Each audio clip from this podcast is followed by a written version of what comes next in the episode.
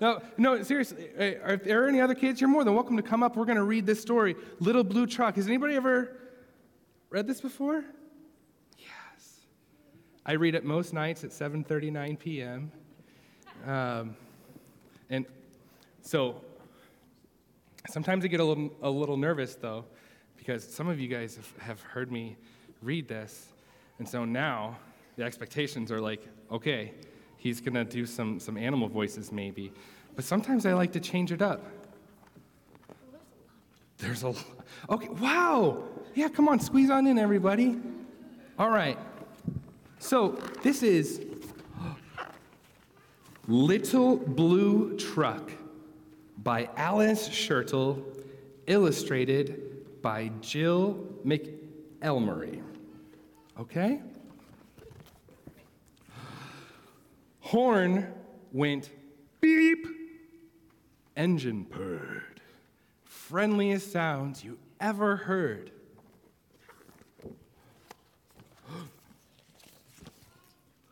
Little blue truck came down the road. Beep, said Blue to a big green toad. Toad said, Croak, and winked an eye when little blue truck went rolling by. Rolling, rolling, rolling, rolling, rolling. Okay. Sheep said, Bah! Cow said, Moo. Said a piggy. Beep, said Blue. Cluck, said a chicken, and her chick said, Beep. Ma, said a goat. Blue said, Beep. Nay, said a horse. Quack, said a duck. Beep, said the friendly little blue truck. This is where the plot thickens. Honk! yelled a dump truck. Coming through! I've got big, important things to do. I haven't got time to pass the day with every duck along the way. You see the duck? He's the just jumping out of the way.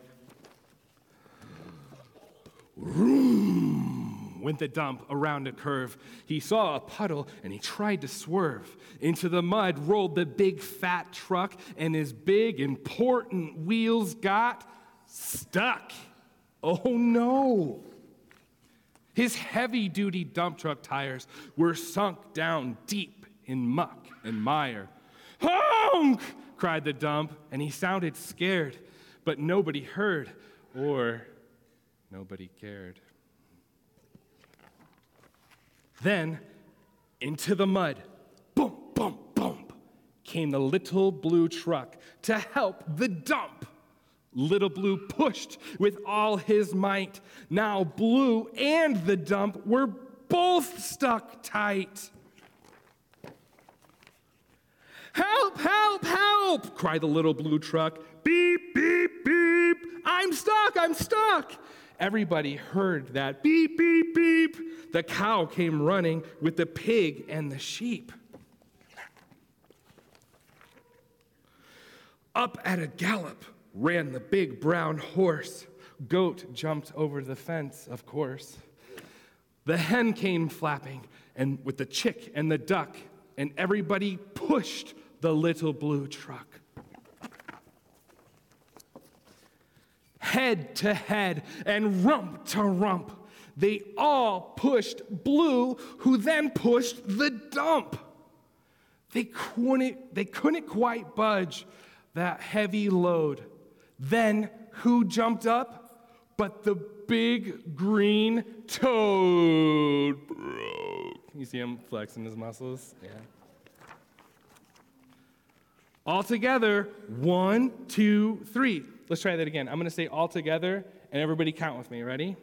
All together, one, two, three. One last push, and the trucks were free. Woo! Yeah.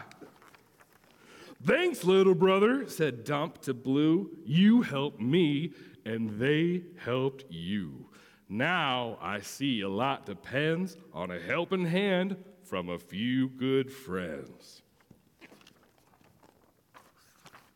Beep, said Blue. Who wants a ride? Everybody scrambled to jump inside. Quack, bah, moo, cluck, beep, nay, row, ma. Everybody now together? Beep, beep, beep. End. Woo! Awesome. You guys can go be seated. Thank you.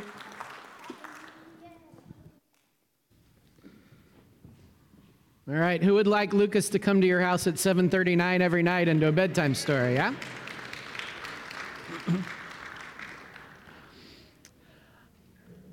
Our scripture today is from Luke chapter 10 starting in verse 25. On one occasion an expert in the law stood up to test Jesus. "Teacher," he asked, "what must I do to inherit eternal life?" What is written in the law? Jesus replied. How do you read it? The lawyer answered, Love the Lord your God with all your heart, and with all your soul, and with all your strength, and with all your mind, and love your neighbor as yourself. You have answered correctly, Jesus replied. Do this, and you will live. But the man wanted to justify himself. So he asked Jesus, And who is my neighbor? In reply, Jesus said, A man was going down from Jerusalem to Jericho when he was attacked by robbers. They stripped him of his clothes, beat him, and went away, leaving him half dead. A priest happened to be going down the same road, and when he saw the man, he passed by on the other side. So, too, a Levite, when he came to the place and saw him, passed by on the other side. But a Samaritan, as he traveled, came where the man was, and when he saw him, he took pity on him. He went to him and bandaged his wounds, pouring on oil and wine. Then he put the man on his own donkey, brought him to an inn, and took care of him. The next day he took out two denarii and gave them to the innkeeper. Look after him, he said, and when I return, I will reimburse you for any extra expense you may have. Which of these three? do you think was a neighbor to the man who fell into the hands of the robbers? The expert in the law replied, The one who had mercy on him. Jesus told him, Go and do likewise.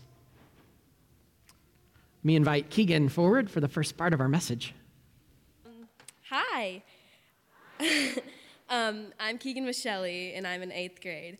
Uh, I go to Schmucker Middle School. I'm at Firehouse right now, but I was on the praise team for a while. A lot of you probably know me as the baby of the Michelles, or just one of the Michelles. Um, so, what is kindness? According to the Webster Dictionary, kindness is the quality of being friendly, generous, and considerate. So, why does it feel so hard and challenging to be any of those? Um, in our world today, I think there are a lot of reasons people would give for not being kind. Um, we are to focus on ourselves and what is going to happen in our lives instead of looking around at others. Um, we're too busy. Um, we don't want to stop what we're doing to do anything out of the way. We all focus on ourselves a lot. We pass by people on the street, in the halls at our schools, even people in our homes who might be needing help. Um, why do we pass by then? Why don't we just stop to help them? Is it because we're too busy or we just don't care enough to stop and help them? Sometimes it's as simple as helping someone with a locker. Since I'm in middle school, I see a lot of students struggling to open up the lockers, and as an eighth grader, I sometimes even have trouble opening mine up. um, I admit I don't always stop to help some, someone opening their locker. I always say, I need to get to class or I think I'm too good to be helping them. I think I'm too cool to even help kids in my grade open up a locker. Um, my dad has always said to me just giving someone a simple smile will help someone's day. I hear from others helping someone makes me feel better about myself. When I was a little kid, I asked my mom if we could help people somehow. So she found a program at a church called Pack Away Hunger. It was a really good experience, and I loved it. As a little kid, I could simply scoop little scoops of food into the bag and helping others. It was a neat experience that our whole family could enjoy, and we got to help people in our community and beyond. It was one Saturday out of the year I got to meet new people too. Last summer was a time where I grew out of my comfort zone and I grew to help people more and not to be scared to talk to someone or help someone that I didn't know when I saw them struggling. Even with my siblings, I've grown to help them more with stuff. When I see them struggling, and it seems that the more I help them, the more they helped me. Helping family and friends is easy, you already know them. What about the people that we don't know, though? Why do we struggle to help them so much? Maybe because we don't know them, maybe we struggle because we're too busy, maybe because we're too scared and we don't know what's going to happen to us because of the way they look. Do they look intimidating? Do they look different? I like to feel I do my best to help people. I know I need to do better. I need to reach out to more people. That is what the series is all about, right? Being kind to others. So let's be kind. Imagine if Jesus didn't teach his disciples how to be kind and love everyone. Imagine if the disciples didn't continue to teach after Jesus died. Imagine if no one ever helped you. We all have received help in one way or another. I know I have. So instead of sharing the ways that I think I have people, let's do this. I promise to those here in the church that I will do my absolute best to help one person's one person starting today and for the next seven days. Um, I ask that you silently promise the same thing. Do it as a fam- do it as a family. Help a stranger, but when you do, don't tell anyone. The person you help knows, and God knows all. okay, thank you.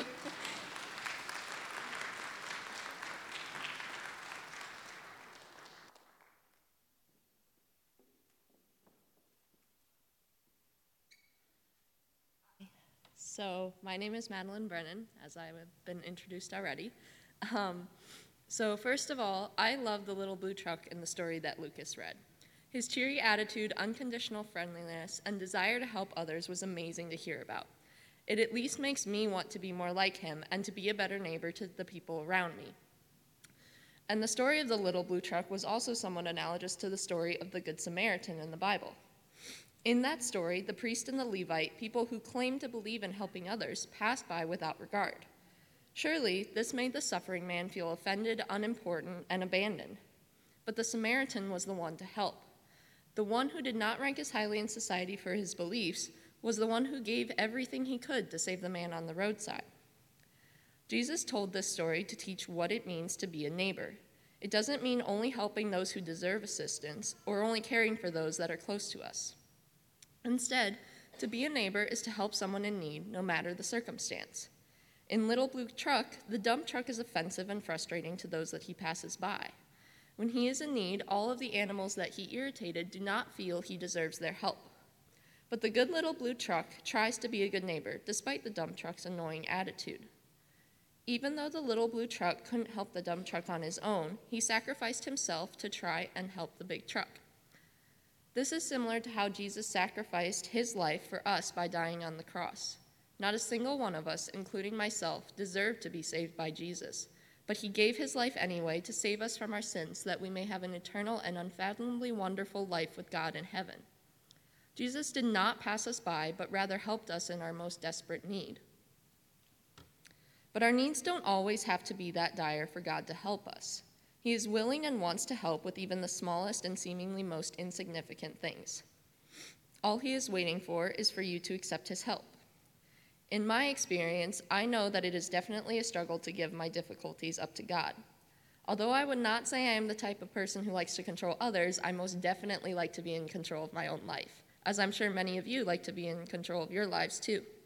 However, I have taken notice that when I give my worries and stress and struggles to God for Him to handle and guide me through, it is far easier to manage than just trying to make it through on my own.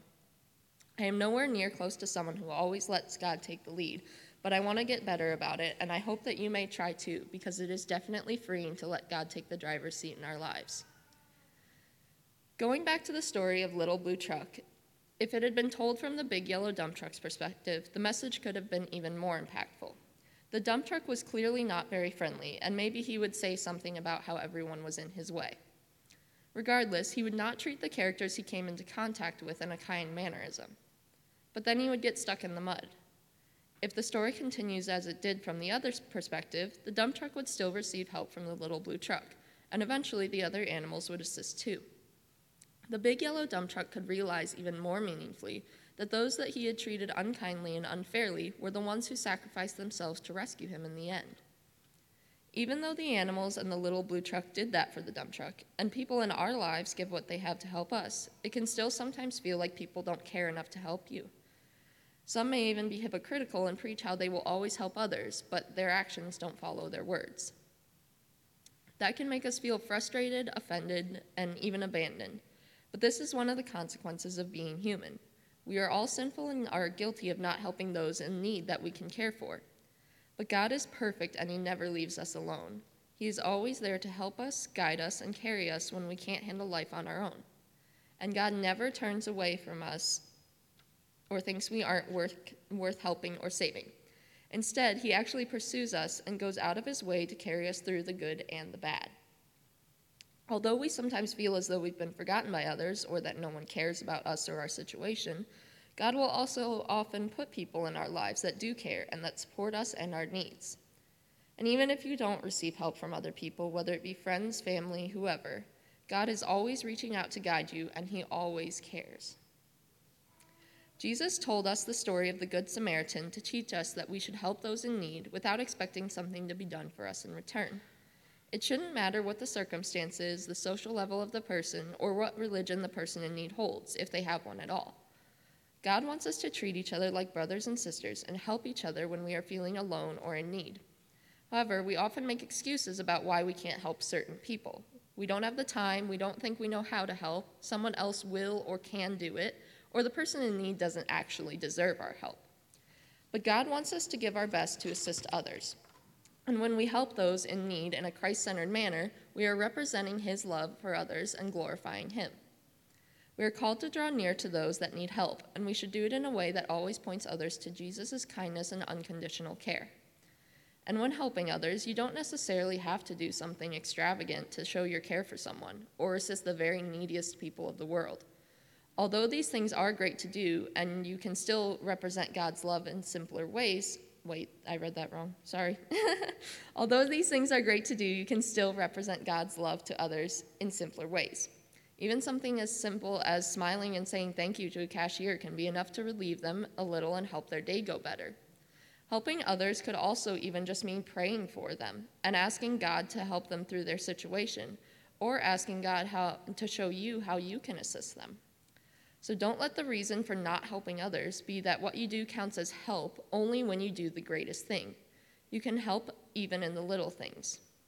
In conclusion, both the story of the little blue truck and the Good Samaritan are meant to teach us about helping others.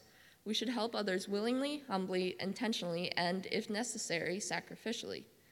God wants us to be kind and helpful to our neighbors, and neighbors meaning more than the people next door. When we love others and show them kindness and sacrifice to help them, we are doing it in a way that shows God's grace through us. And although there may be times when you don't receive help or you feel alone, remember that God will never abandon you. He is always pursuing you and guiding you, even when you can't see it. And although people may not stop to aid us, Jesus will not pass us by, whatever the cost. So I hope that these stories will resonate with you and you will help your neighbors however you can when they are in need, just as Jesus has shown us that he will help us no matter what. Thank you.